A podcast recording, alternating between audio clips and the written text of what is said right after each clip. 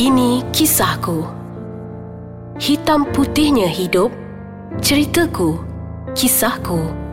Bismillahirrahmanirrahim. Assalamualaikum warahmatullahi taala wabarakatuh. Salam sejahtera, salam kasih sayang saya ucapkan kepada seluruh pendengar podcast Ais Kacang. Jadi kita kembali semula dalam segmen ini kisahku bersama dengan saya Cikgu Erin. Jadi uh, dalam segmen kali ini saya akan menceritakan tentang uh, apa yang berlaku selepas meninggalnya kakak tercinta saya iaitu Dr. Nur Azmah. Jadi selepas kejadian uh, di mana kakak saya telah uh, menyahut seruan ilahi saya telah mula hilang pedoman. Maksudnya tidak ada lagi seseorang yang memahami tentang jiwa saya naluri saya.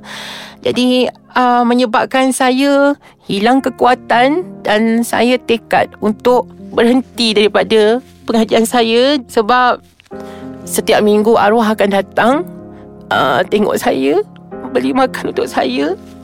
Tiba-tiba dia dah tak ada Dan saya lah orang yang pertama Yang sering kali membantu dia Sebab dia memang penyakitnya daripada masa dia sekolah menengah form 1 lagi dan dia bergantung ubat walaupun dia seorang doktor.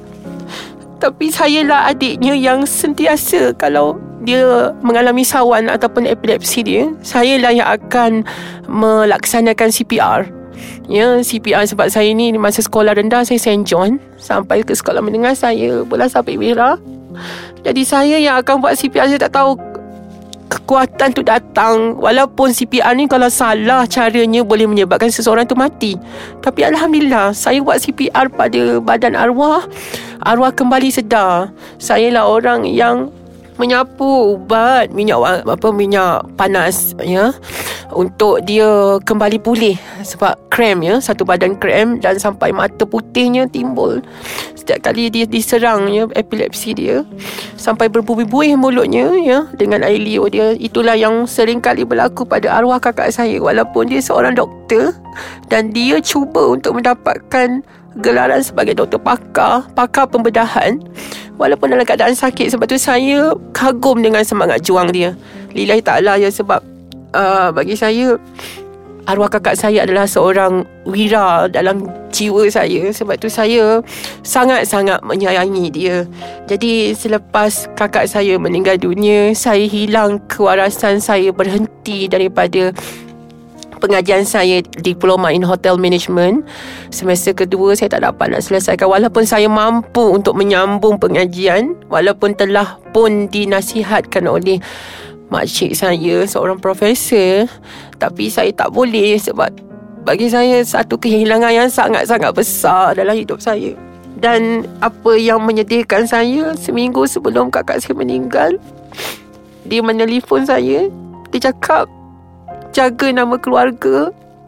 Jaga diri. Jangan malukan keluarga. Jangan malukan uh, diri dia.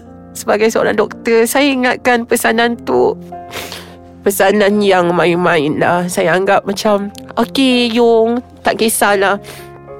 Jangan risau Saya cakap macam biasa dalam telefon. Saya tak sangka Itu adalah pesanan terakhir Daripada arwah. Jadi Masa uh, Dia diserang sekali lagi Uh, dan dia dibawa ke hospital university uh, dia kembali sedar dan dia seperti macam orang kata baru orang kata baru tahu yang dia tu berada di hospital. Dan akhirnya uh, dia telah pun orang kata menemui ajalnya.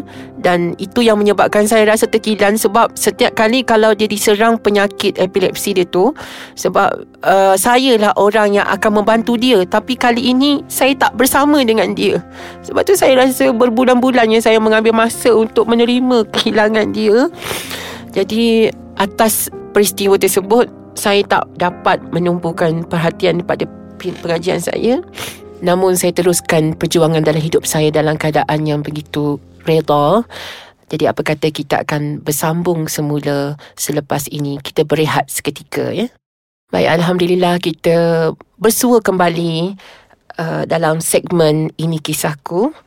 Uh, selepas meninggalnya kakak tercinta saya, saya tidak dapat menumpukan sepenuh perhatian saya dalam bidang pengajian. Jadi saya tekad untuk pulang kembali ke kampung dan untuk saya menenangkan fikiran saya dan alhamdulillah uh, saya telah pun uh, memohon untuk menjadi guru sandaran tanpa tauliah dan sekali temu duga sahaja saya telah pun berjaya.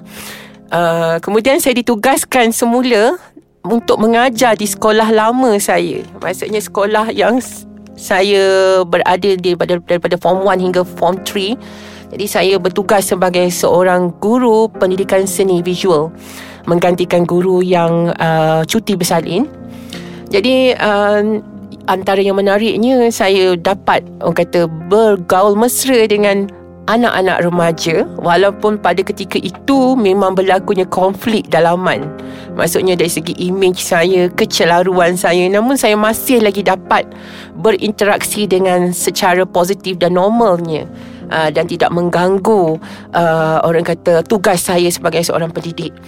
Dan uh, selepas beberapa bulan bertugas di sekolah lama saya saya telah pun ditawarkan bersambung khidmat saya masih lagi sebagai guru sandaran tanpa tauliah di salah sebuah sekolah menengah di Bandara Ipoh menyebabkan uh, saya mengambil masa. Sebab saya dah hari itu saya mengajar pagi. Jadi sekarang ni saya dah mengajar waktu petang di mana saya terpaksa mengajar murid peralihan dan tingkatan satu jadi uh, lokasinya begitu jauh daripada rumah saya menyebabkan saya ni balik je dah pukul 8 malam. Dah lewat kan? Dah lewat sangat. Jadi uh, macam-macam lah cerita dengan masalahnya pada diri saya juga. Sebab saya ni kalau di sekolah memanglah nampak biasa je. Tapi kalau dah sampai ke Pekan Cemur ni uh, mulalah keluarlah dia punya taring dia. Maksudnya gediknya kan? Macam-macam lah ni menyebabkan wal fitnah pun muncul. Jadi selalu balik lewat dan family pun dah bising mak pun dah bising uh, dan saya sendiri pun yang banyak menimbulkan masalah jadi saya stop kerjaya saya sebagai guru sandaran tanpa tauliah tersebut. Kemudian saya mula berani, lebih berani memakai pakaian yang seksi di kampung, memakai makeup yang tebal-tebal. Pernah satu hari saya pergi ke air terjun, kawasan perkelahan air terjun, saya hanya memakai bra sahaja. Dan makeup tebal siap dengan bulu mata lagi. Jadi orang kampung melihat sesuatu benda yang pelik dan menjengkelkan. Sebab tu saya tidak menyalahkan sesiapa. Saya salah diri saya. Uh, jadi mungkin disebabkan kesan daripada pengambilan hormon tersebut berlakunya ketidakwarasan dalam pemikiran sebagai seorang manusia normal. Uh, jadi sebab itu saya tidak mengendahkan apa jua orang nak kata tentang saya saya teruskan hidup saya sebagai seorang maknya yang tega jadi banyaklah cerita-cerita kotor kabar-kabar angin, panggilan-panggilan telefon yang masuk. Maksudnya menghubungi ibu saya mengatakan saya ni rampas suami orang, saya ni dah macam-macam lah tukar agama lah. Cerita-cerita yang kadang-kadang saya tak buat benda tu orang timbulkan. Tapi bagi saya sebenarnya itu salah saya. Saya tak salahkan orang. Uh, sebab orang kata benda ni atas kerana kesilapan saya. Saya yang menunjukkan uh, image yang negatif kalau saya tak pakai seksi, saya tak pakai makeup macam nak pergi uh, Grammy Award, tak adalah orang nak kata kan. Uh, saya yang salah. Jadi saya tak tahan tengok mak saya. Setiap hari berendam air mata. Menangis dengan uh, kerenah saya ni kenakalan saya ni malam lampau ni. Hari-hari je ada orang call. Anak engkau tu uh, ni gitu bla bla bla bla kan? Jadi saya pun tengok mak saya ni dah sedih sedih sedih. Saya pun tekad saya tekad di mana saya melarikan diri dari rumah. Ya, uh, saya lari daripada rumah. Saya mula memikirkan tentang dunia baru untuk saya sebab bagi saya kampung tu dah tak ada apa-apa lagi untuk saya. Saya tak nak lagi berada di situ kerana saya memalukan keluarga. Saya adalah ejen segala-galanya, bukan ejen uh, ejen sedikit tak ada, ejen hinaan ataupun fitnah itu. Ya, jadi saya tak nak memalukan keluarga saya. Saya tekad, saya bungkus, saya siap-siapkan baju-baju dalam satu beg, dua beg macam itulah. Petang tu saya dah rasa macam dah tak tahulah. Tak fikir dah apa pun nak kata. Saya lompat daripada beranda rumah saya, saya lari dan saya tahan bas kilang Saya tahan bas kilang masa tu Bas kilang plywood warna biru Bas kilang tu Saya tahan Saya cakap abang tolong hantar saya Ke Ipoh Tolonglah. Ha, Dia kata okey tak apa. Dia hantar saya Tanpa saya bayar apa semua. Sebab saya kata saya Dalam keadaan yang menangis lah kan. Sebab Saya ni memang rapat dengan mak saya. Tapi kalau saya tengok mak saya menangis Saya tak tahan. Ya, saya tak tahan. Saya tak boleh tengok mak saya susah hati disebabkan kenakalan saya ni, perangai buruk saya ni. Uh, jadi cukup rasanya untuk kali ini kita akan bersambung lagi pada minggu hadapan dalam episod Ini Kisahku dalam podcast Ais Kacang bersama dengan Cikgu Erin.